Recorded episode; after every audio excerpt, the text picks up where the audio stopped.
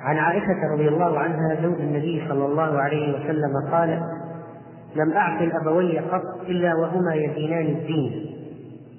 لم أعقل أبوي قط إلا وهما يدينان الدين. ولم يمر علينا يوم إلا يأتينا فيه رسول الله صلى الله عليه وسلم طرفي النهار طرفي النهار بكرة وعشية.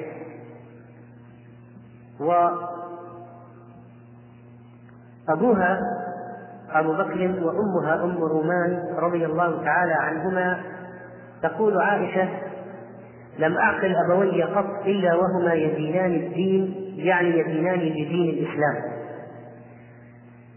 فهي منذ أن وعت في هذه الدنيا وعرفت أبويها عرفتهما مسلمين. وليس مثل كثير من الناس الذين عقلوا وآباؤهم كفر في ذلك الوقت. وعائشة رضي الله عنها تقول لم أعقل أبوي قط إلا وهما يدينان الدين. ولم يمر علينا يوم إلا يأتينا فيه رسول الله صلى الله عليه وسلم طرفي النهار بكرة وعشية.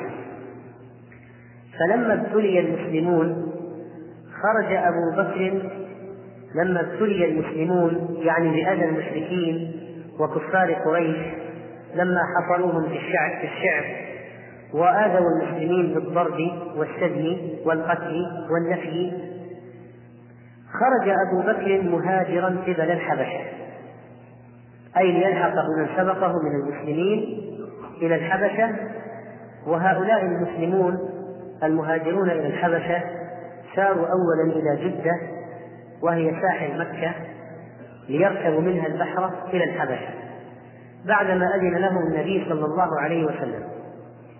فخرج أبو بكر مهاجرا قبل الحبشة حتى إذا بلغ برك الغماد وبرك الغماد موضع على خمس ليال من مكة إلى جهة اليمن موضع على مسافة من مكة.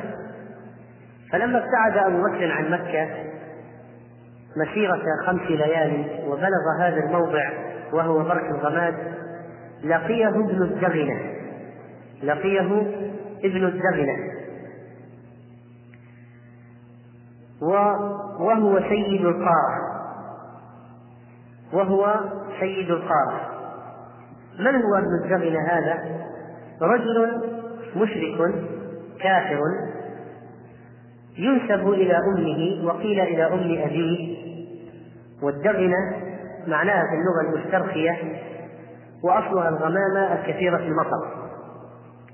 ابن الدغنة هذا هو سيد القارة والقارة قبيلة مشهورة من خزيمة ابن مدركة ابن إلياس وكانوا حلفاء بني زهرة من قريش. وكان يضرب فيهم المثل في قوة الرمي. ولذلك يقول الشاعر قد أنصف القارة من رماه.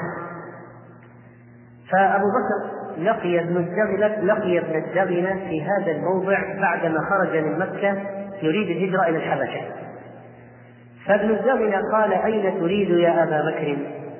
فقال أبو بكر أخرجني قومي فأنا أريد أن أسيح في الأرض فأعبد ربي. أخرجني قومي يعني تسببوا في إخراجي من البلد من بلد مكة وأنا أريد أن أذهب ومتوجها إلى الحبشة وأسيح في الأرض والسياحة في اللغة أن يقصد الإنسان موضعا أن لا يقصد الإنسان موضعا بعينه ليستقر فيه فهو في سياحة. لا يقصد موضع معين ليستقر فيه فهو يسافر ويرحل بدون قصد موضع معين للإقامة. هذه السياحة في اللغة. فيقول أبو بكر فأريد أن أسيح في الأرض. فأريد أن أسيح في الأرض. فأعبد ربي. فأعبد ربي. قال ابن الدغنة إن مثلك لا يخرج ولا يخرج. ابن الدغنة يقول لأبي بكر الصديق رضي الله عنه إن مثلك لا يخرج ولا يخرج. فإنك تكسب المعدوم. وفي رواية المعدم فإنك تكسب المعدوم وتصل الرحم وتحمل الكل ومعنى الكل العاجز الفقير الذي يحتاج إلى من يعوله وتقري الضيف يعني تكرم الضيف وتعين على نوائب الحق. وتعين على نوائب الحق.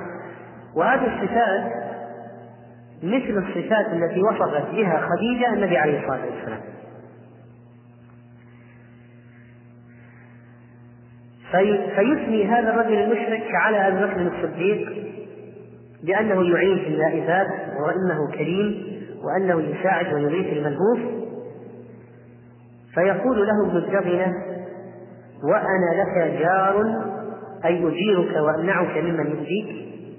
فارجع فاعبد ربك ببلادك. فارتحل ابن الدغنه فرجع مع أبي بكر فطاف في أشراف كفار قريش في مكة. فقال لهم إن أبا بكر لا يخرج مثله ولا يخرج.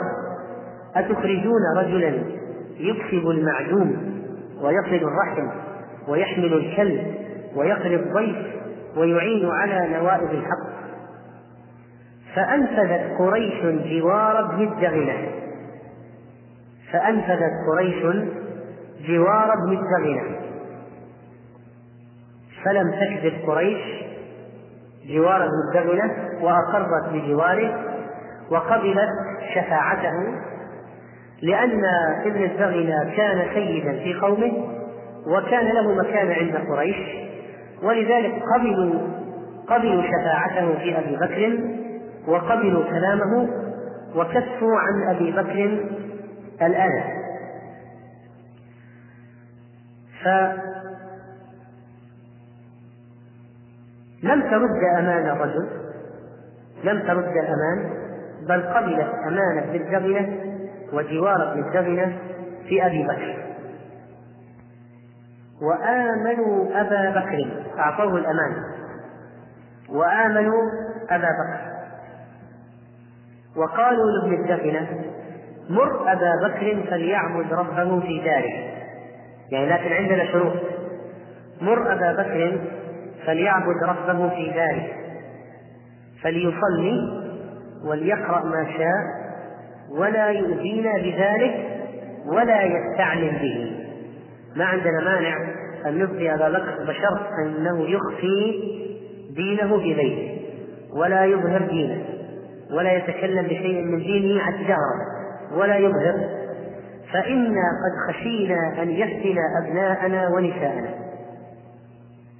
فإنا قد خشينا أن يفتن أبناءنا ونساءنا. قال ذلك ابن الدغن لأبي بكر. نقل إليه الكلام فطفق أبو بكر يعبد ربه في داره لبث فترة من الزمن جعل يعبد ربه في داره ولا يستعلن بالصلاة ولا القراءة في غير ذلك ثم بعد حين من الزمن بدا لأبي بكر أي ظهر له رأي غير الرأي الأول فابتنى مسجدا لفناء لفناء داره. أمام الدار. الفناء أمام الدار. فابتنى مسجدا لفناء داره. وبرز خرج وظهر في هذا المكان أمام الدار. فكان يصلي فيه ويقرأ القرآن. فيتقصف عليه نساء المشركين وأبناؤهم يعجبون منه وينظرون إليه. يتقصف إليه وفي رواية فيتقذف إليه ومعنى ذلك أنهم يزدحمون عليه حتى يسقط بعضهم على بعض فينكسر يتقصف يعني يجتمعون اجتماعا عظيما على أبي بكر الصديق لدرجة أنهم يتساقطون من الزحام. والرغبة في السماع. وكان أبو بكر رجلا بكاء رضي الله عنه. وكان أبو بكر رجلا بكاء. لا يملك دمعه حين يقرأ القرآن. بكاء يعني كثير البكاء. لا يملك عينيه. لا يطيق إمساك عينيه عن البكاء من شدة رقة قلبه. فأفزع ذلك أشراف قريش من المشركين. أخافهم لما يعلمونه من رقة في قلوب النساء والشباب الصغار من أولادهم أن يميلوا إلى دين الإسلام. فأرسلوا إلى ابن الزغن فقدم عليه فقالوا له إنا كنا أجرنا أبا بكر على أن يعبد ربه في داره وإنه جاوز ذلك فابتنى مسجدا بفناء داره وأعلن الصلاة والقراءة. وقد خشينا أن يفتن أبناءنا ونساءنا. أي فيبدلوا دينهم وينتقلوا إلى دينه. فأتيه. فإن أحب أن يقتصر على أن يعبد ربه في داره فعل. وإن أبى إلا أن يعلن ذلك فسله أن يرد إليك ذمتك فإنا كرهنا أن نخسرك. إذا رضي أن يعود إلى داخل الدار فله ذلك. وإذا رفض وأسر وأصر على الجهل بدينه فاطلب منه أن يرد إليك ذمتك. الأمان الذي أعطيناه له بسببك. في الجوار اطلب منه أن يرده إليك. فإنا كرهنا أن نخسرك. أي نحن لا نريد أن نغدر وقد أعطيناه الأمان بسببك. لا نريد أن نغدر به ونخسر الذمة. فاطلب من أبي بكر أن يرد, إليك الأمان يرد إليك الجوار إذا كان يريد أن يستمر على هذا الإعلان. فإنا كرهنا أن نخسرك ولسنا مقرين لأبي بكر الاستعلان قالت عائشة فأتى ابن الدغنة أبا بكر فقال قد علمت الذي عقدت لك عليه. قد علمت الذي عقدت لك عليه. يعني الشرط بيني وبينك أنك تعبد ربك في ذلك وأنا عقدت لك الأمان معهم على هذا الأساس. فإما أن تقتصر على ذلك وإما أن ترد إلي ذمتي. فإني لا أحب أن تسمع العرب أني أخسرت في رجل عقدت له. لا أحب أن يكون صيتي بين العرب وسمعتي أنني أعطيت إنسانا جوارا ثم أن هذا الإنسان غدر به وأن الجوار لا قيمة له وليس لي وزن عند قريش. إنني أكره ذلك. فماذا كان جواب الصديق رضي الله عنه؟ قال أبو بكر إني أرد إليك جوارك وأرضى بجوار الله. إني أرد إليك جوارك وأرضى بجوار الله.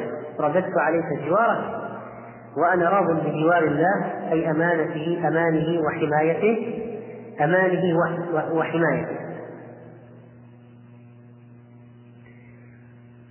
ورسول الله صلى الله عليه وسلم يومئذ بمكة فقال رسول الله صلى الله عليه وسلم قد أريد دار هجرتكم رأيت سبخة ذات نخل بين لابتين أرض مالحة لا تكاد تنبت.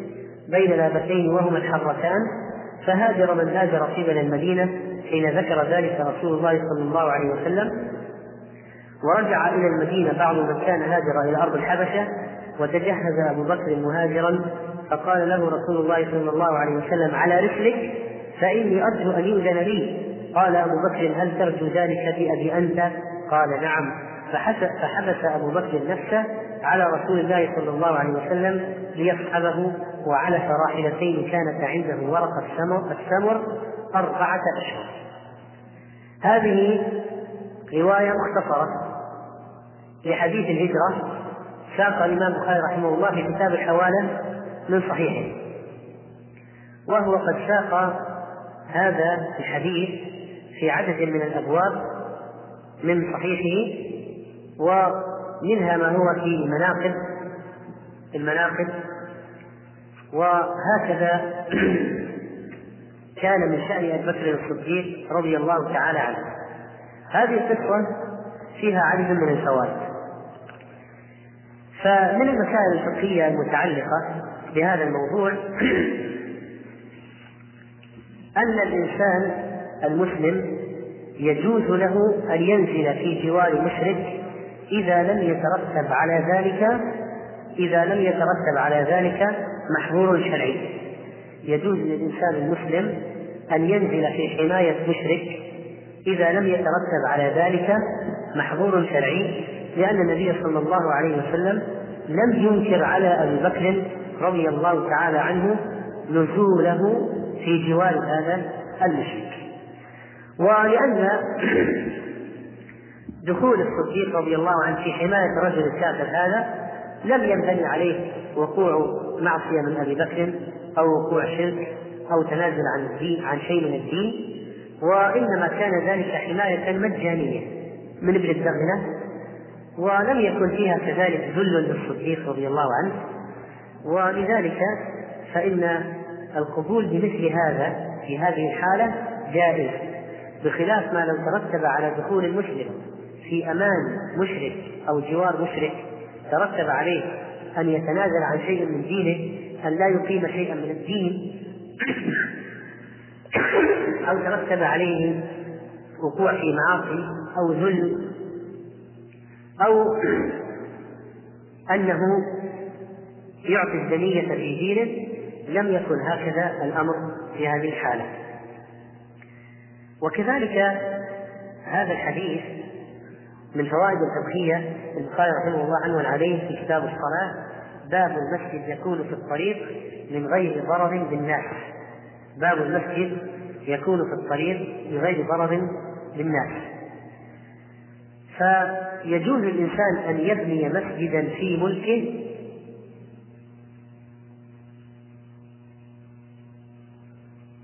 ويجوز أن يبني مسجدا في منطقة مباحة بحيث لا يضر بأحد. وأما بناؤه في ملك الغير فهو ممنوع بالإجماع. فإذا المسجد يمكن للإنسان أن يبنيه في ثلاث أماكن. يبنيه في ملك ثانيا يبنيه في ملك غيره ثالثا يبنيه في مكان ليس لأحد. فأما بالنسبة لبنائه في ملكه فهذا جائز بالإجماع. وأن يبنيه في في ملك غيره فهذا ممتنع بالإجماع. وأن يبنيه في مباح مكان مباح ليس لأحد. هذا جائز إذا لم يكن فيه ضرر بأحد. هذا جائز إذا لم يكن فيه ضرر بأحد. وأبو بكر رضي الله تعالى عنه قد بنى المسجد بفناء داره فهو ملكه يفعل فيه ما يشاء. يفعل فيه ما يشاء. فإذا يجوز للإنسان لو كان عنده مثلا قصر كبير بيت كبير فبنى مسجدا في زاوية البيت وجعل له باب في الخارج يدخل إليه الناس أن هذا لا ولا حرج وقد فعله الصديق رضي الله تعالى عنه. ومن الفوائد الأخرى في هذا الحديث جواز الأخذ بالشدة في الدين.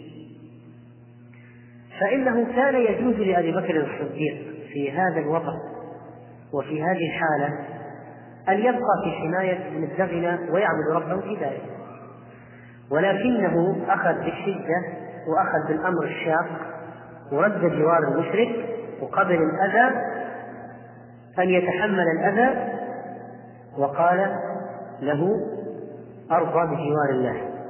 أرد إليك جوارك وأرضى بجوار الله.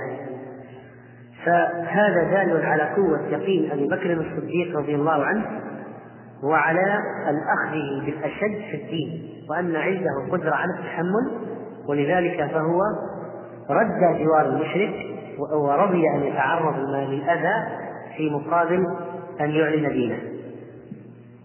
هذا الحديث فيه أيضا فوائد عظيمة أخرى. فمن ذلك رابعا أهمية نشوء الطفل في أول أمر بين أبوين مسلمين في بيت مسلم وأن هذا هذه النشأة لها أثر بالغ عليه في المستقبل.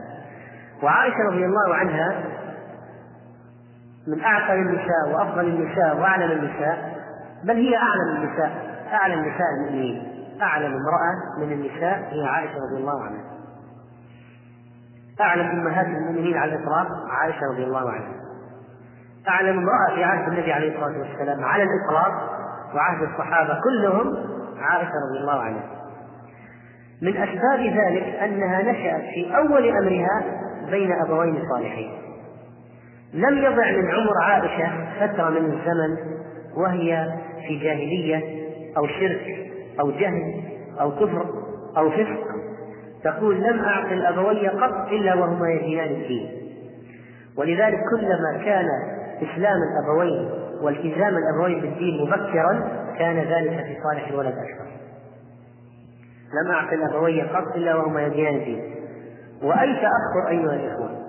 في التزام الأب أو التزام الأم بالدين إنما يكون على حساب الولد. لأنه سيضيع فترة من عمر الولد بدون اهتمام أو تعليم لأن الأب جاهل أو بعيد عن الدين وكذلك الأم. فلا شك أن الولد وينشأ ناشئ الفتيان فينا على ما كان عوده أبوه.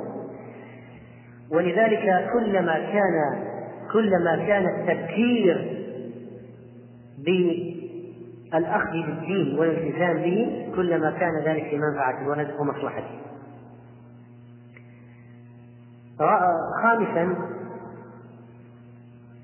أن النبي صلى الله عليه وسلم كان وثيق الصلة بأبي بكر الصديق رضي الله عنه وكان يتناقش معه في أمور الدعوة ولا شك ولذلك كان لا بد أن يمر على الصديق يوميا ولم يمر علينا يوم إلا يأتينا فيه رسول الله صلى الله عليه وسلم طرفي النهار بكرة وعشية.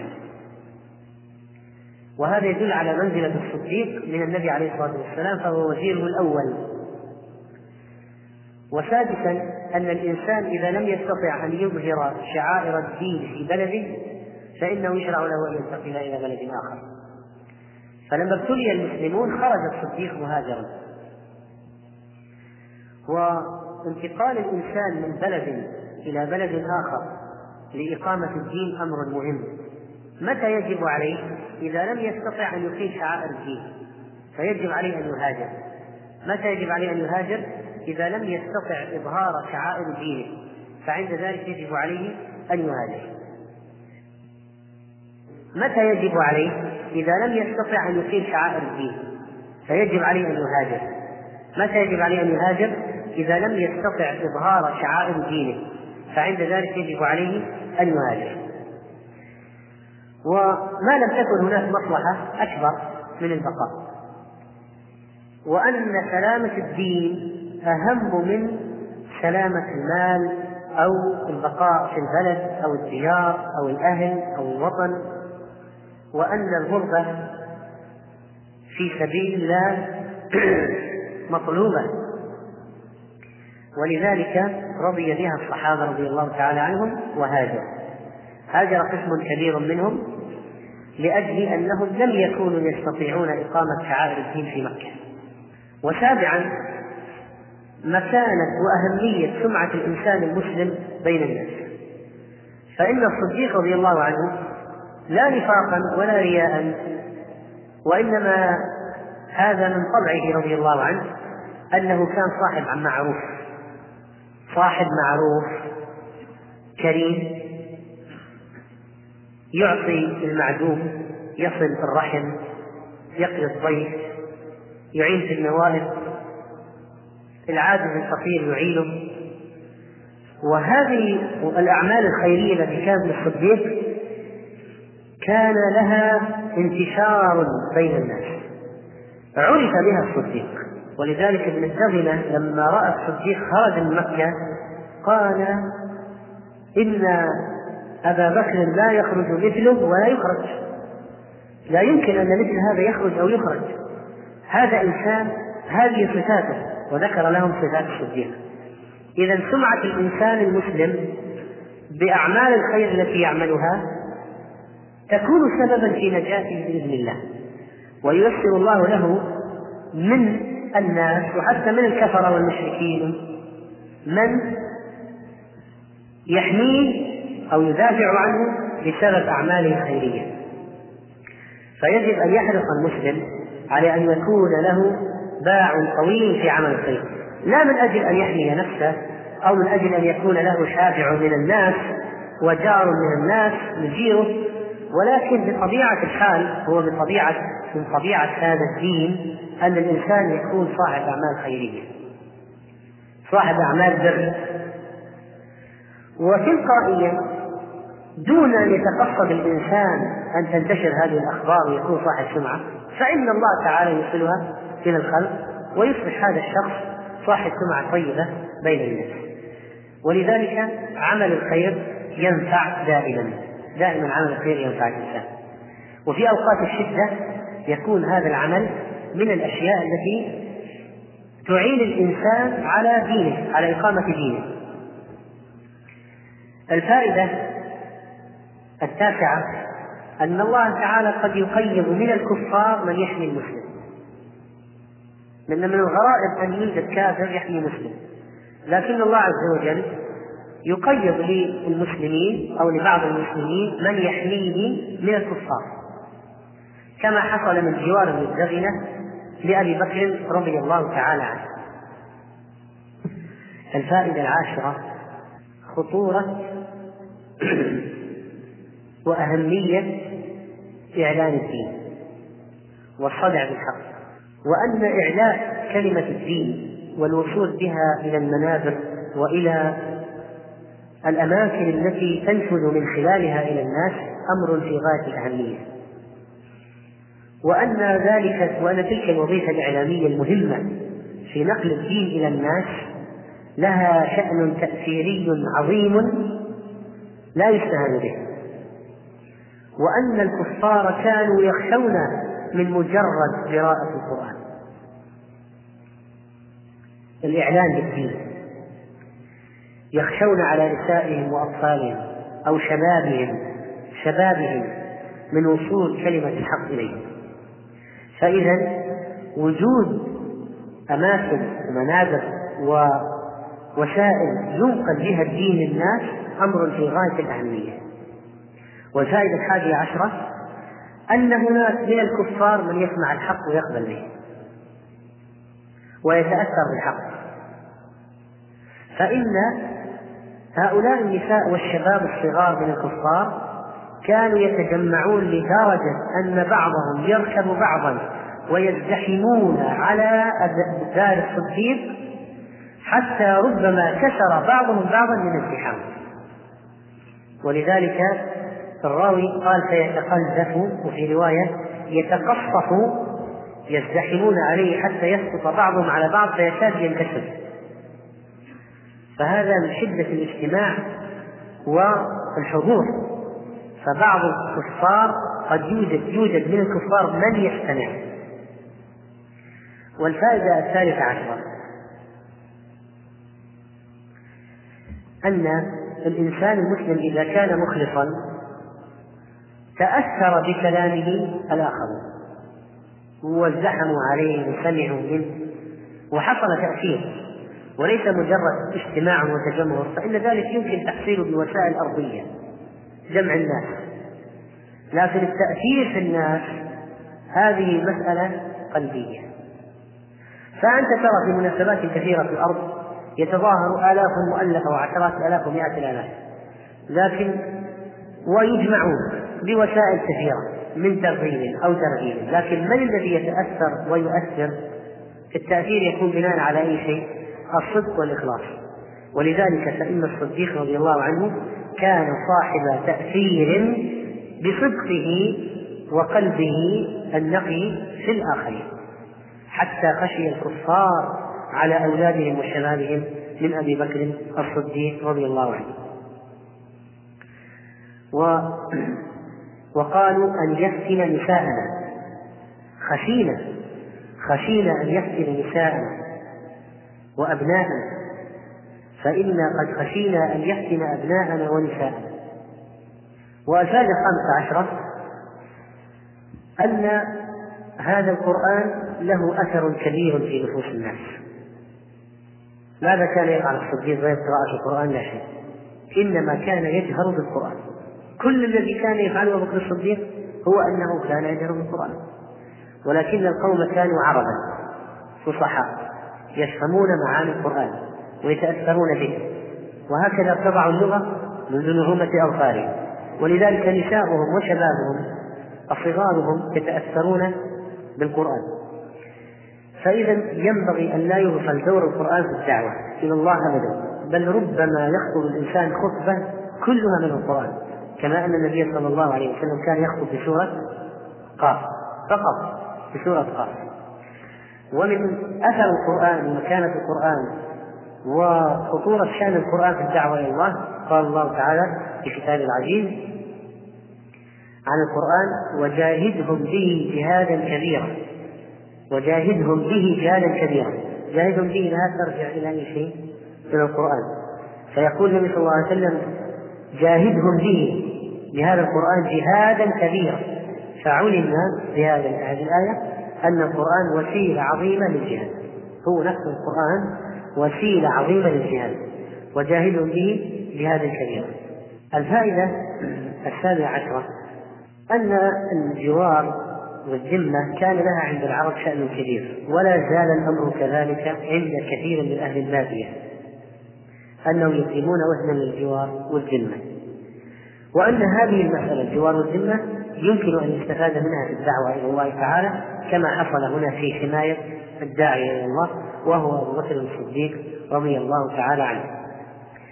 والنبي صلى الله عليه وسلم قد استفاد من علاقاته القبلية واستفاد من آه، قراباته فمنعه قومه وأقرباؤه وبنو هاشم كان لهم دور وفي نقض الصحيفة وحصار الشعب انتهى بأي شيء. قام ناس من الكفار. أنهوه ناس من الكفار. إذا إذا القرابات والعلاقات لها أثر في حماية الدعوة أو الداعية. فإنه لا ينبغي أن يستهان بهذا.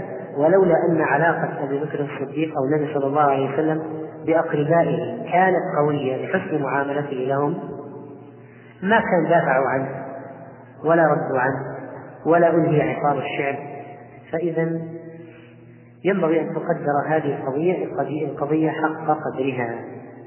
وكذلك يؤخذ من هذا الحديث أن فضل أو يؤخذ من الحديث فضل البكاء من خشية الله وأن أبي بكر الصديق رضي الله عنه من مناقبه أنه كان رجلا بكاء. إذا قرأ القرآن لم يملك عينيه. يعني من الدمع والبكاء.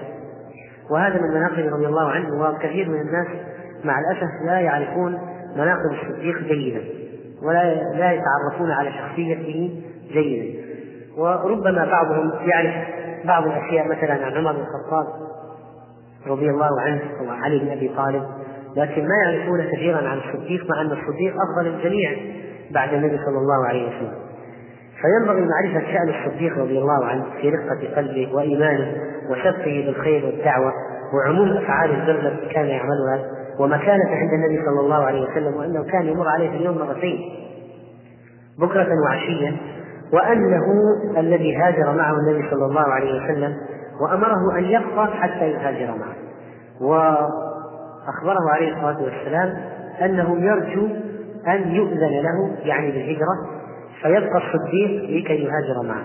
ولذلك حبس أبو بكر نفسه على رسول الله صلى الله عليه وسلم وعلف الراحلتين وجهزهما وحماه خاف عليه وأصيب بالحزن لما اقترب الكفار من الغار وهو الذي حلب له اللبن وبرده وكان يضع له ذلك ذلك الشيء في الظل حتى يستريح عليه.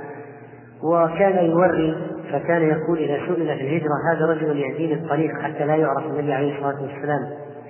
وهو الذي أتى بغلامه ليدل على الطريق وهو الذي أتى براعي الغنم وهو الذي أتى بابنتيه بنته فاطمة بنت, بنت أبي بكر أسماء التي كانت تأتي بالطعام وتربطه بنطاقيها سميت بذات النطاقين شقت نطاقها نصفين فسميت بذات النطاقين. فضل الصديق في الدعوة إلى الله وفي الإسلام وكانته الرجل في الإسلام عظيمة ينبغي أن تحفظ له وأن ندعو الله سبحانه وتعالى لهذا الرجل العظيم أن يجزيه عن الإسلام والمسلمين خير الجزاء بما قدم وأعان في نصرة هذا الدين.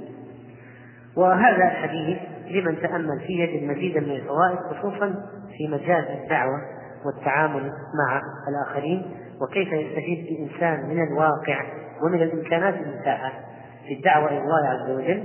نسأل الله سبحانه وتعالى أن يرفع الصديق في الدرجة العالية وأن يجزيه خير الجزاء. والله أعلم وصلى الله وسلم على محمد وعلى آله وصحبه أجمعين.